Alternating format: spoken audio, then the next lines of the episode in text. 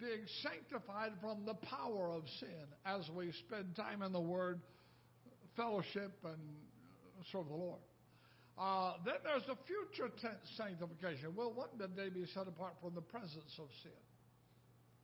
Uh, sanctified means set apart. And the Bible says that's the will of God. Then the second thing uh, he mentions is uh, purity, sexual purity. Let me just say this and then I'm finished, only because I need to say it, not because you're here, but because you know, it just needs to be said all the time. Any any sexual relationship outside of the marriage bed of a husband and a wife, a man and a woman, is fornication. I don't care if it's just walking down the wrong aisle and lingering at the magazine rack so you can see dirty pictures. Fornication is just a word, it's the word porneia. We get our word pornography from it. And it's any sexual impurity, period. It's the will of God that you be sanctified. It's the will of God that you be pure.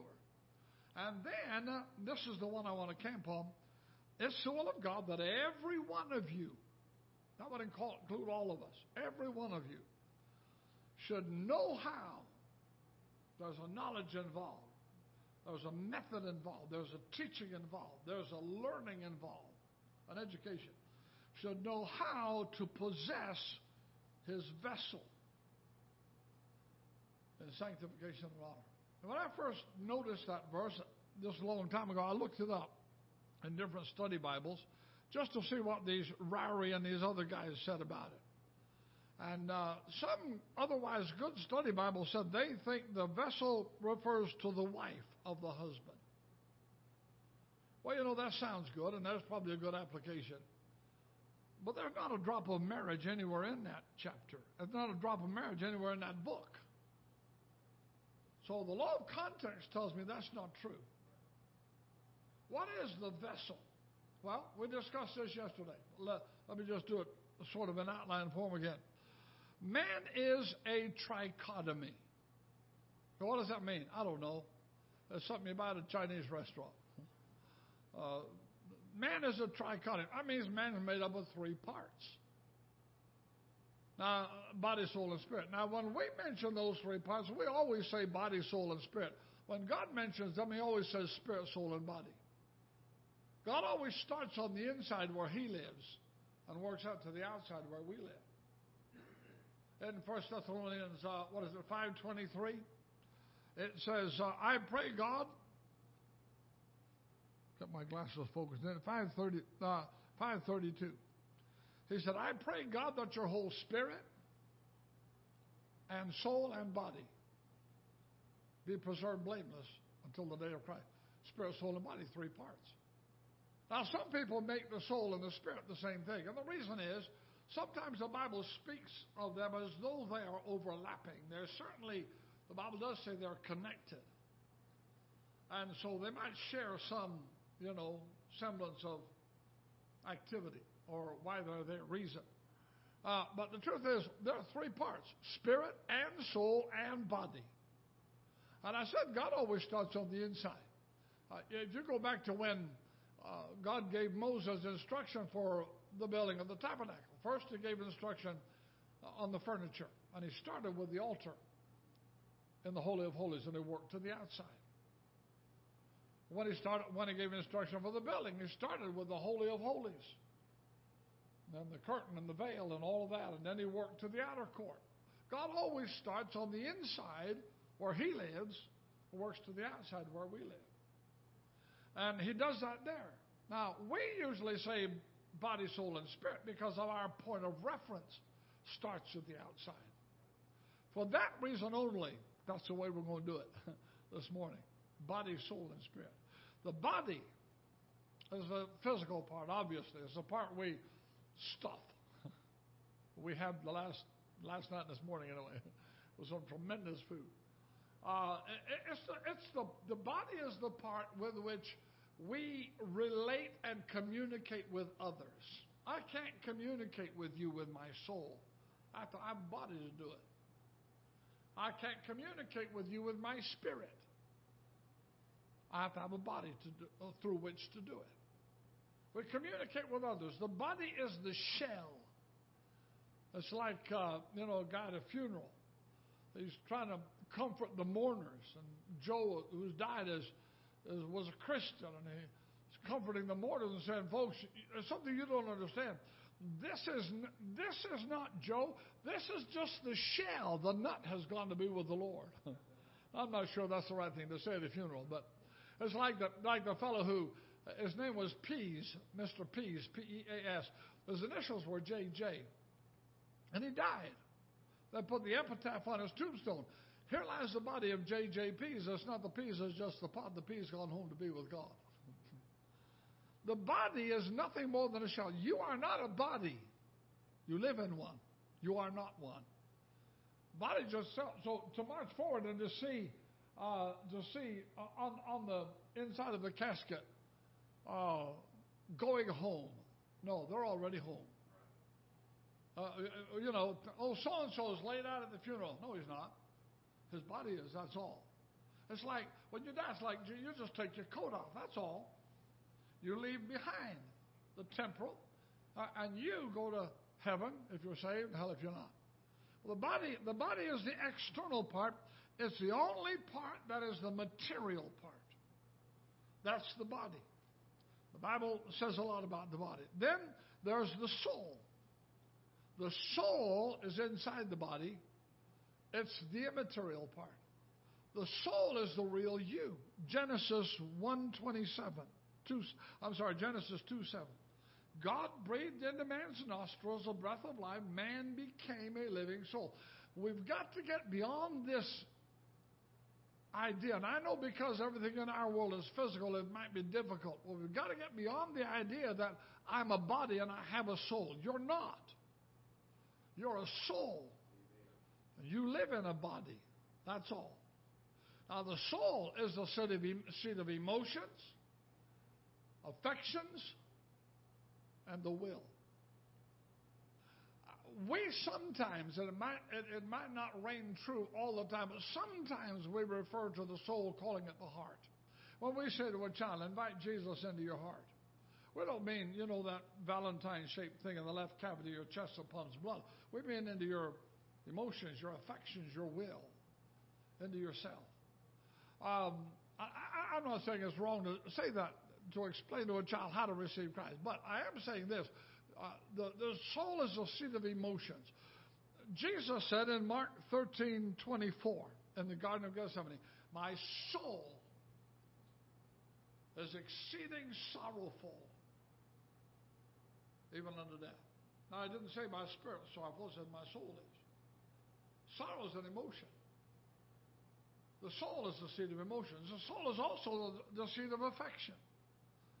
You know, we, we, we, talk about, um, we talk about, um, I love you with all of my heart. We mean soul, the, the seat of affection. The soul is also the, the seat of the will. It says that Daniel purposed in his heart. Purpose, the will. The soul is primarily it's you. It's the real you. It's the seat of emotions, affections, and the will. Now, the body is the part we relate to others with. The soul is the it's the self consciousness. It's the part we relate to self with. I don't usually stand in front of the mirror and talk to myself, unless I happen to nick myself with the razor in the morning. Other than that, I don't. But I, I often drive down the road and talk to myself without, without moving my lips. The soul. It's the self consciousness. Then inside the soul, the deepest part of man, the Bible always talks about your, your spirit being inside of you, inside of your soul, uh, is, is the spirit. Now, the Spirit is the capability, or at least possesses the capability, to know and understand. 1 Corinthians 2.11, what man knows the things of man, save the Spirit of man, which is in him. So the Spirit has a capability to know. The Spirit has a capability to understand. Job 32.8. God gives the Spirit of man understanding. Now, we would call that, and it may not may not be an accurate label, but we would call that the mind. the, the ability to know and understand. That's the part that's dead to God before you're saved. It's not dead, but it's dead to God. I mean, people outside, you know, people who've never been saved, they've got a mind. They about lost it, most of them, they've got a mind. They just, but it's dead to God. They don't understand God.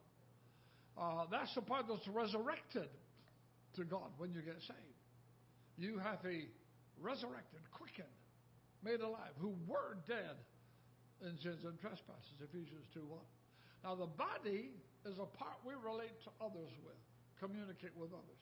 The soul is the self consciousness, the part, the real you, the part we relate to self with. The spirit is the part we communicate with God with. When the Bible says God lives in your body, the Holy Spirit moves in. That's true. But where does He live? In your fingers? In your toes? You know? Where does He live? In your overhang? Uh-huh. Well, if you cut somebody's finger off, does that mean part of God? You know, silly arguments, silly, but people ask those questions. God lives in your spirit. Your spirit happens to be in your soul, which is in your body, so God lives in your body. Um, now, I said all that to lay a foundation. The body in which you live is your vessel. Everywhere you go, it's the instrument that carries you around. And if you do anything at all, you're going to do it in your body. If you don't believe me, try to get out of your body and write a letter and get back in again. It just doesn't work that way. Now, Paul said, then, with that in mind, it's the will of God that every one of us should know how to possess our body in sanctification and honor. What's he talking about? Self discipline. The word possess does not mean abide there, does not mean own. The word possess means to, to conquer, to manage, to control. Those three words conquer, manage, control. When, when God came to Moses and instructed him to take the children of Israel up to the promised land, and then Joshua to take them into the promised land, he told them, Go in and possess the land. What just saying, be there? What just saying, you know, sign a lien and own it? Get a mortgage on it. What's that? He was saying, you go in there and you conquer it and control it and manage it. Well, that's exactly what Paul's talking about here. Paul said that it's the will of God that you and I should know how to conquer the appetites of the flesh, the body. I'm not just talking about evil appetites, I'm talking about good appetites. So, will of God, we know how to conquer, you know, the, uh, and control and manage our bodies, our vessels. Everybody in this room, you're either ruled by the senses of your body, physical, the physical, and that's bad. That's bad. That always leads to evil. Or you're ruled by what your soul says to do, your emotions. You know, how many times have you heard, well, just follow your heart? Well, that's not good advice. The Bible says, you know, there's only one thing more deceitful than the devil himself. It's your heart. Jeremiah 17, 9, the heart is deceitful above all things and desperately wicked. Now, this thing of Christian character is, is not allowing your body to control you, not even allowing your emotions and affections. You can love the wrong thing to control you. The key is you let what you know and understand in your spirit, what you know and understand to be right, let that control you. That's character. We do it because it's right. And for no other reason. Well, I don't want to. Well, I don't, you know. Man alive, everybody in the world is controlled by somebody else or by their appetites of their flesh. And the, your body is to be your servant, not your boss. Even your heart. your affections, your emotions, etc., uh, are to be your servant, not your boss. The boss ought to be what you know and understand to be right, your spirit, in your spirit. Now, how do I do that? As a, as a Christian man, as a spiritual man, or one who wants to be spiritual, how do I get to the point? Well, let me say, you'll never get to it until you, until you get to heaven, uh, until you shed this old body. But how do I how do I grow in my Christian experience to the point where I conquer, manage, and control this vessel and make it do right?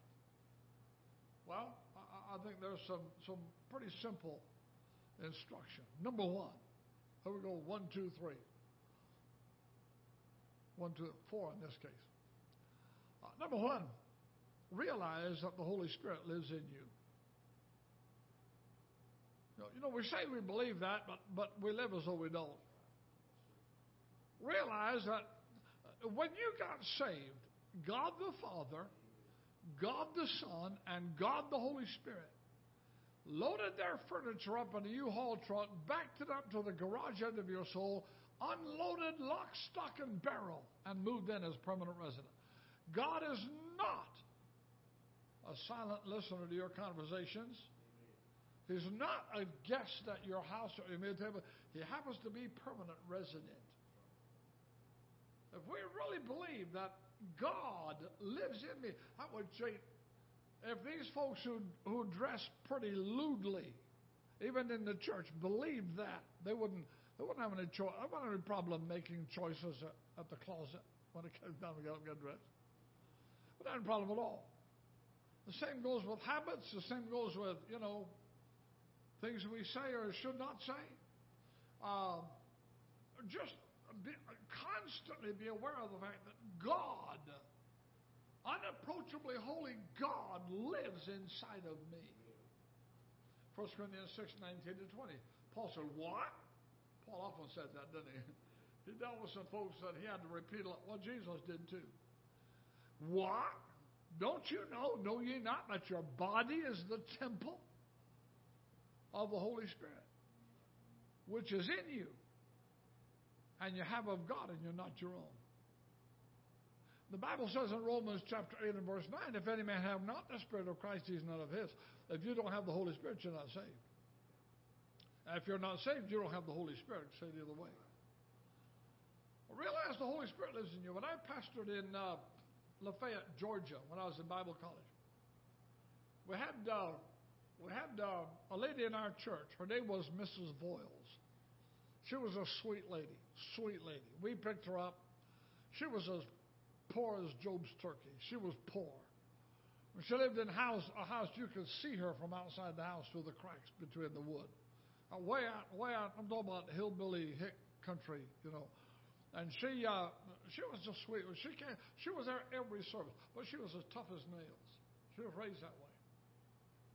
And uh, we went to her house to visit her. The only food she kept in her house was cornflakes.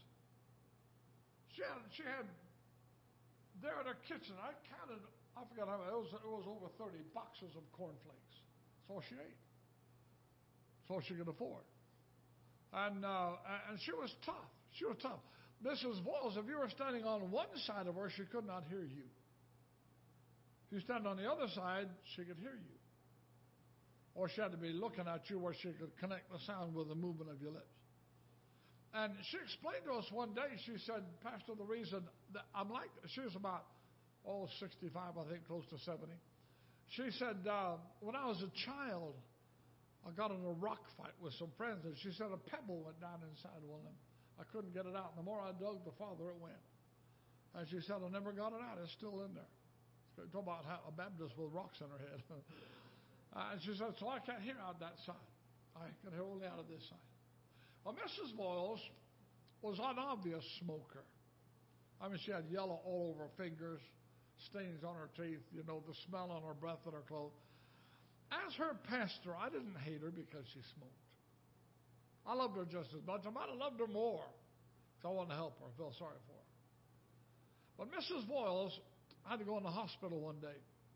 And she went in, um, I believe it was Fort Oglethorpe. Uh, um, uh, it's a county hospital, Tri County Hospital. And uh, she had to have some kidney surgery. I forget exactly what. And uh, I went in the hospital. Now, back in the day, back in the in the day when you could smoke in a hospital. And hospital rooms weren't in the one bed per room. It was wards, and all the floors were tile. And you, know, if you've been in a, you ever been in a hospital, you ever had to wear one of them hospital gowns? They don't, they don't go all the way around.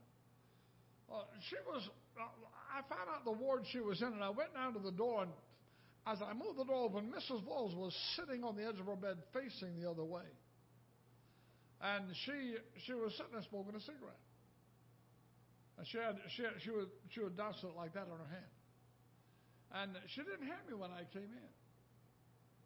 But when I got in far enough where she could see me out of the corner of her eye, she took that cigarette, she threw it on the floor, and she put her bare foot on it to put it out. Now, I thank God that Mrs. Voles had the respect for her pastor. She wouldn't smoke in front of her pastor, but she knew that I knew she smoked. On another occasion, she was in the hospital. She'd had um, plastic straws put in her veins and her legs. And uh, well, my wife and I both went in, and she was sitting there, sitting in her bed with a canopy over her, recently operated on legs. And she had an ashtray full of cigarette butts, so she's smoking. Soon as she saw us. She lifted the sheet and put the ashtray underneath and put the sheet down. She didn't want to offend us. And uh, she said, What'd you do, preacher? I stood at the foot of her bed and I visited with her for about 10 minutes and then I lifted the sheet and sent up smoke signals. now, the fact of the matter is, do you know what Mrs. Voles, I, I'm thankful that she respected her pastor that much. But do you know what Mrs. Voles' real problem is?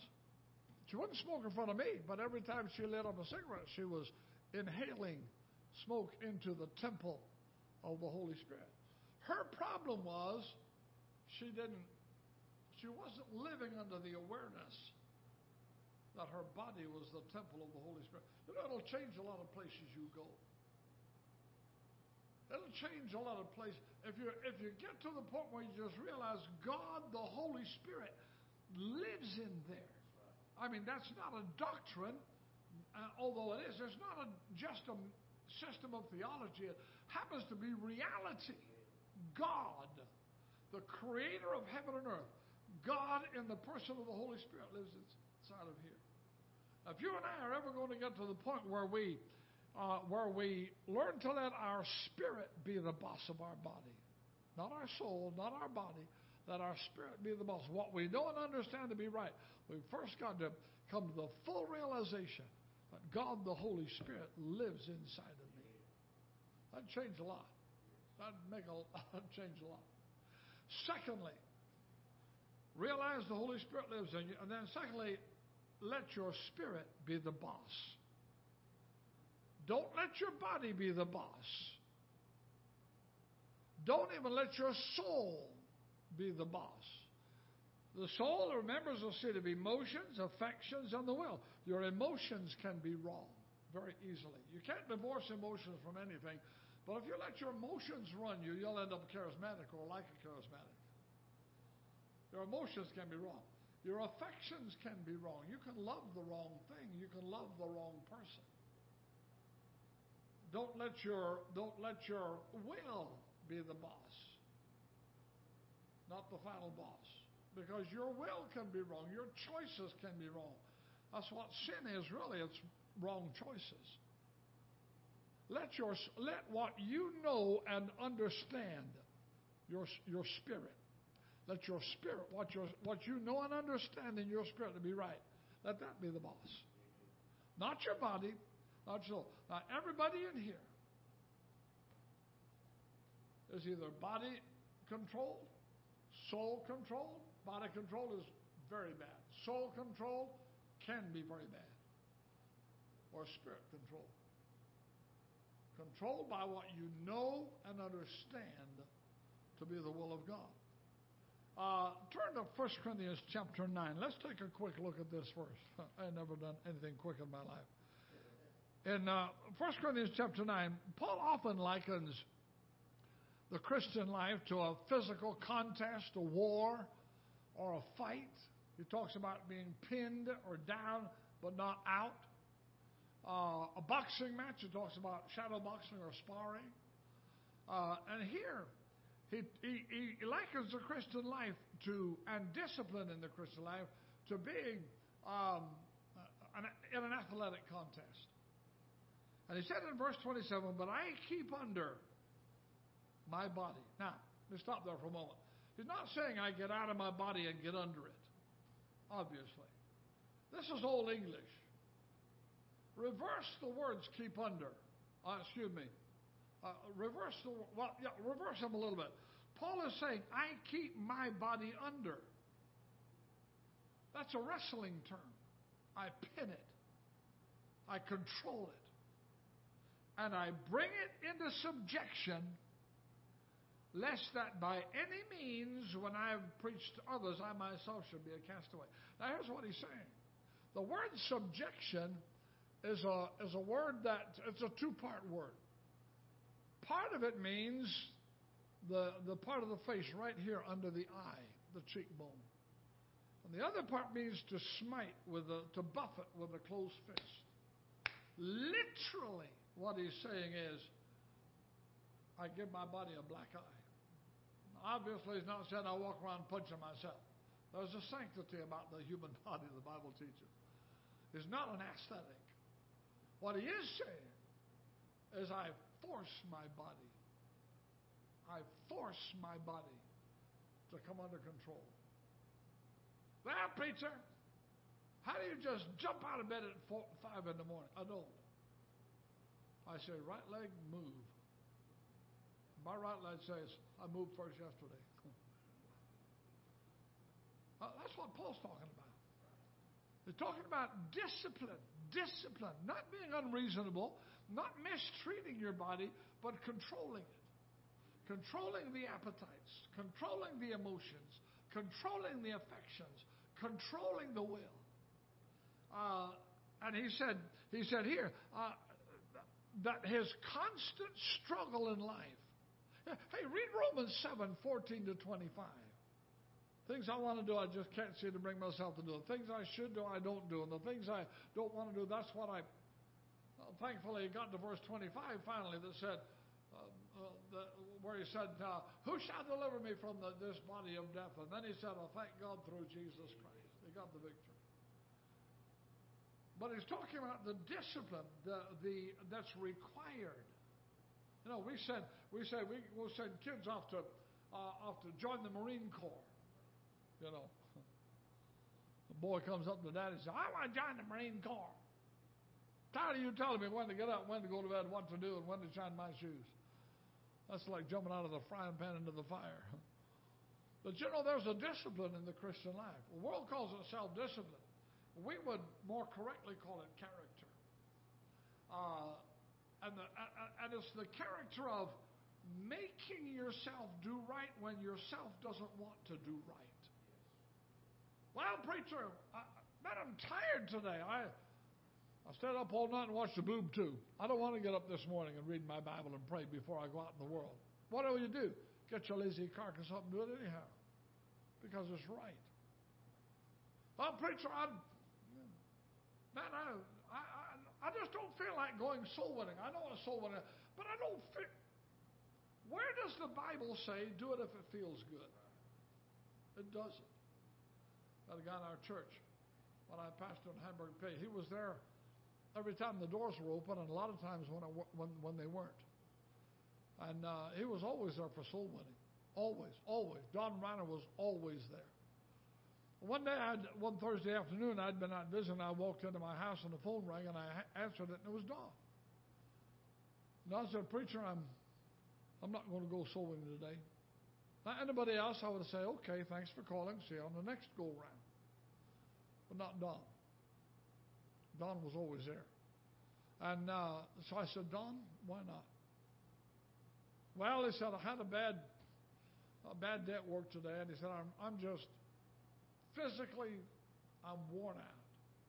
I need to rest. And he said, if I went, I'd, I, I, I, he said, I, I've had a bad spirit about me. So I'd, I'd go for the wrong reason. And I said, Don, ask you a question. is it what's what's better, one sin or two? He said, What do you mean? I said, Well, is it better to do the right thing with the wrong reason? Or to do the wrong thing because you got the wrong reason?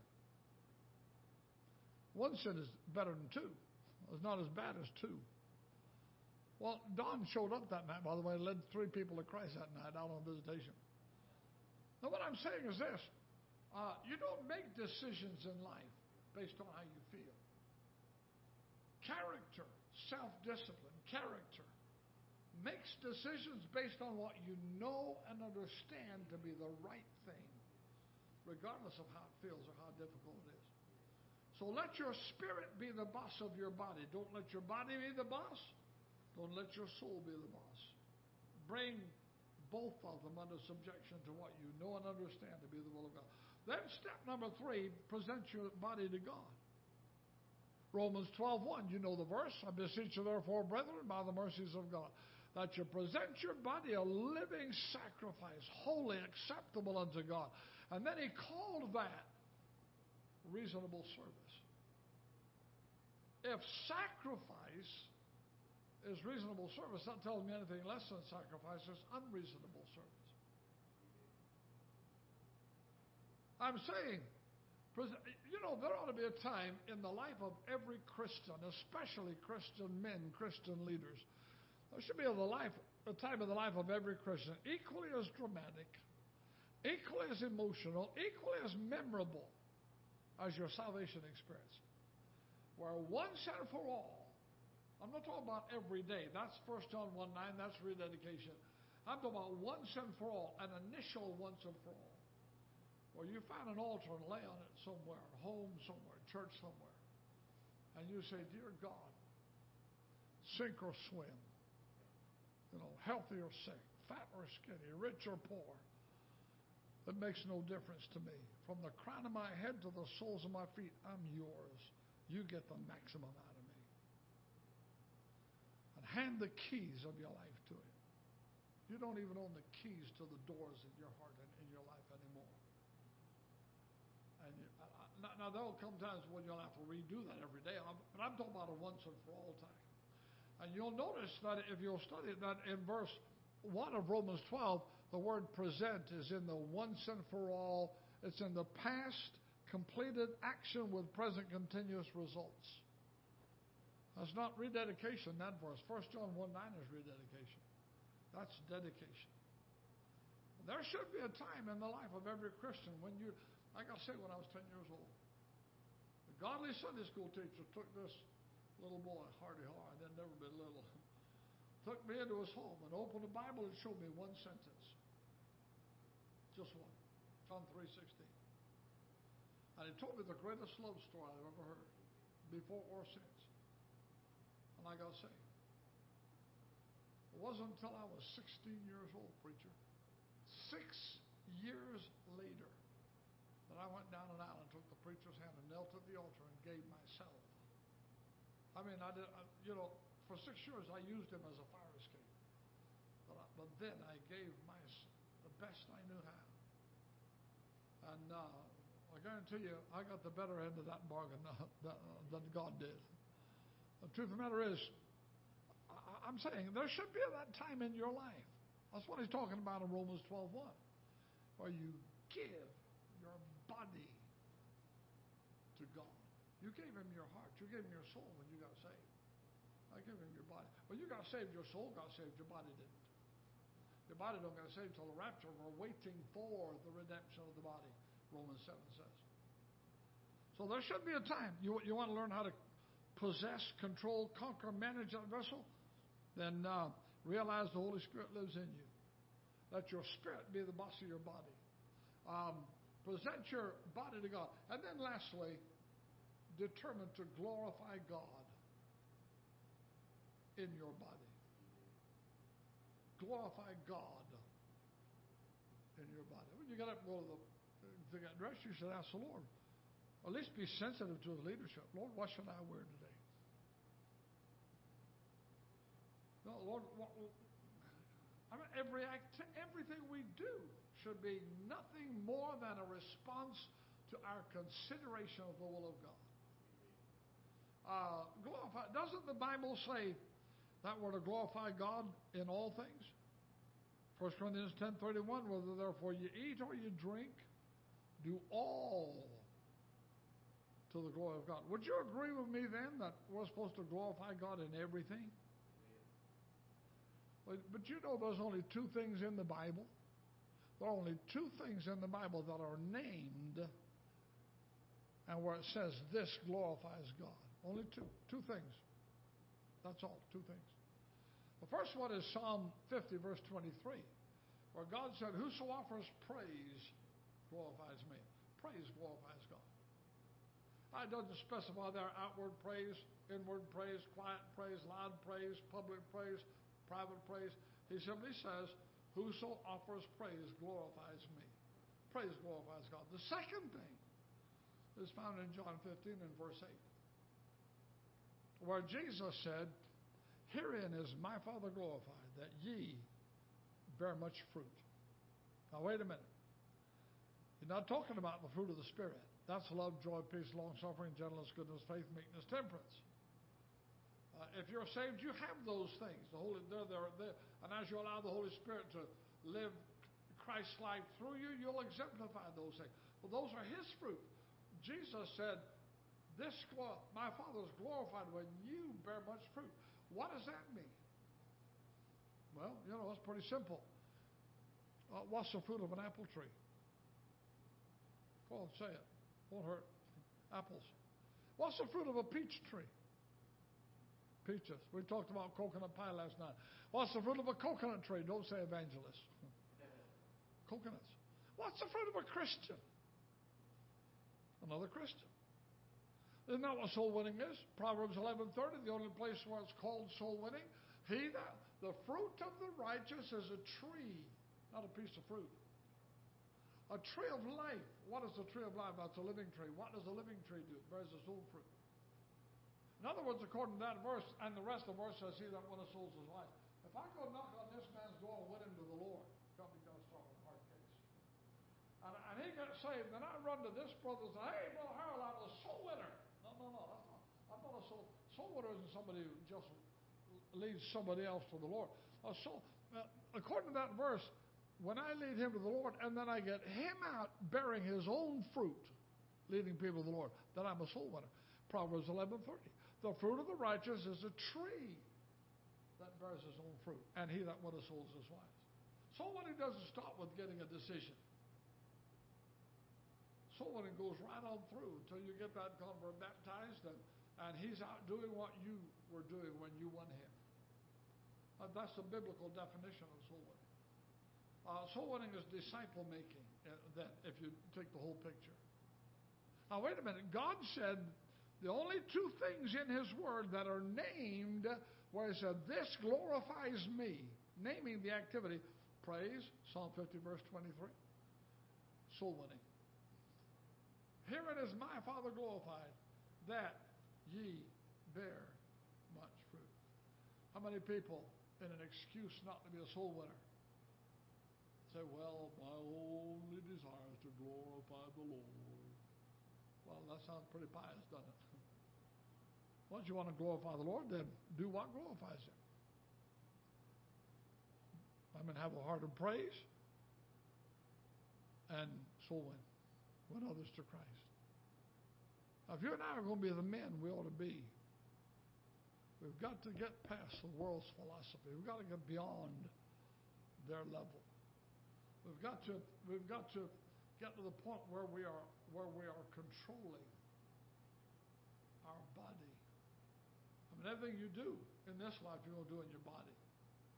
You're not going to get out of it, your body, leave it behind to do anything. You're going to do it in your body. So, this is the will of God that you know how to possess, conquer, manage, control that body in sanctification and in honor. That's not honoring to you, that's honoring to Him.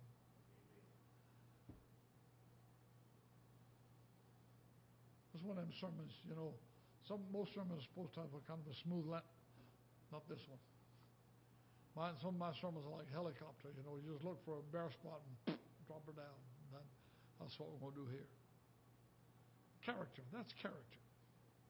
Character is what the world calls self It's yielding to the Holy Spirit and letting Him live His life, the Christ life, through us. Um, and, and our part in that is learning how to possess that vessel in a manner that honors, sanctifies, and honors Him. Heavenly Father, I pray thy blessing on what we've discussed this morning. I pray, O oh God, that you'd give us the determination, help us to determine, like never before, to uh, to possess, conquer, manage, control uh, our bodies by what we know and understand to be your will. In Jesus' name, amen. Preacher.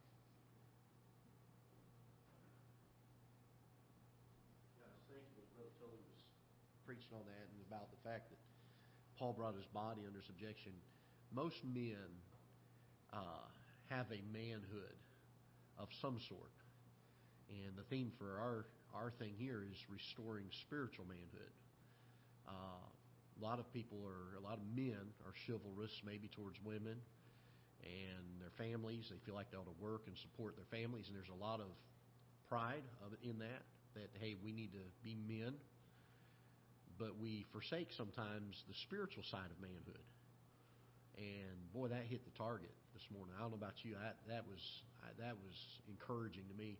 I um, I was thinking of um, Francis Marion, uh, who was known as the Swamp Fox back in the War for Independence, and uh, they had uh, caught some prisoners from the British, and the British had captured some of his men, and they were doing a prisoner exchange.